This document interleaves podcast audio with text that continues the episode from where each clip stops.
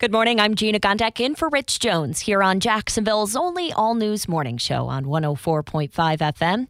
Well, after some delays and some holdups from some progressive Democrats, the House finally passes several bills focused on policing and public safety.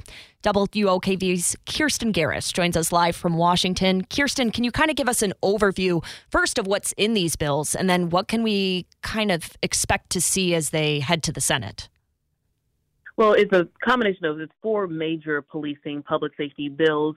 Um, essentially, three of the plans would create uh, grant programs for law enforcement um, departments, smaller ones in particular, to help pay for things like mental health emergencies, sending a mental health professional to some of those scenes, paying for new police equipment and de escalation training, and even improved investigative efforts for those unsolved crimes.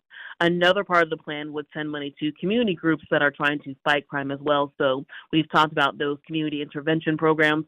Now, as you mentioned at the top of the story, uh, there was some holdup. Uh, this didn't quite pass right away. Uh, there were some progressive Democrats who said they wanted uh, the legislation to have just a little more teeth when it came to accountability measures that were once being pushed for um, with the George Floyd um, accountability bill.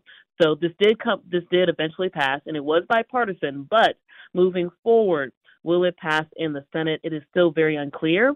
Um, fighting crime and being tougher on crime is definitely a um, a platform topic for the Republican Party today. Um, some House GOP leaders just released a video for their new plan that they're calling the Commitment to America, and they talked about crime right away in that video. So we'll see where this goes as it heads to the Senate very soon. Kirsten Garris, thank you so much for joining us this morning. We'll be following that as it heads to the Senate.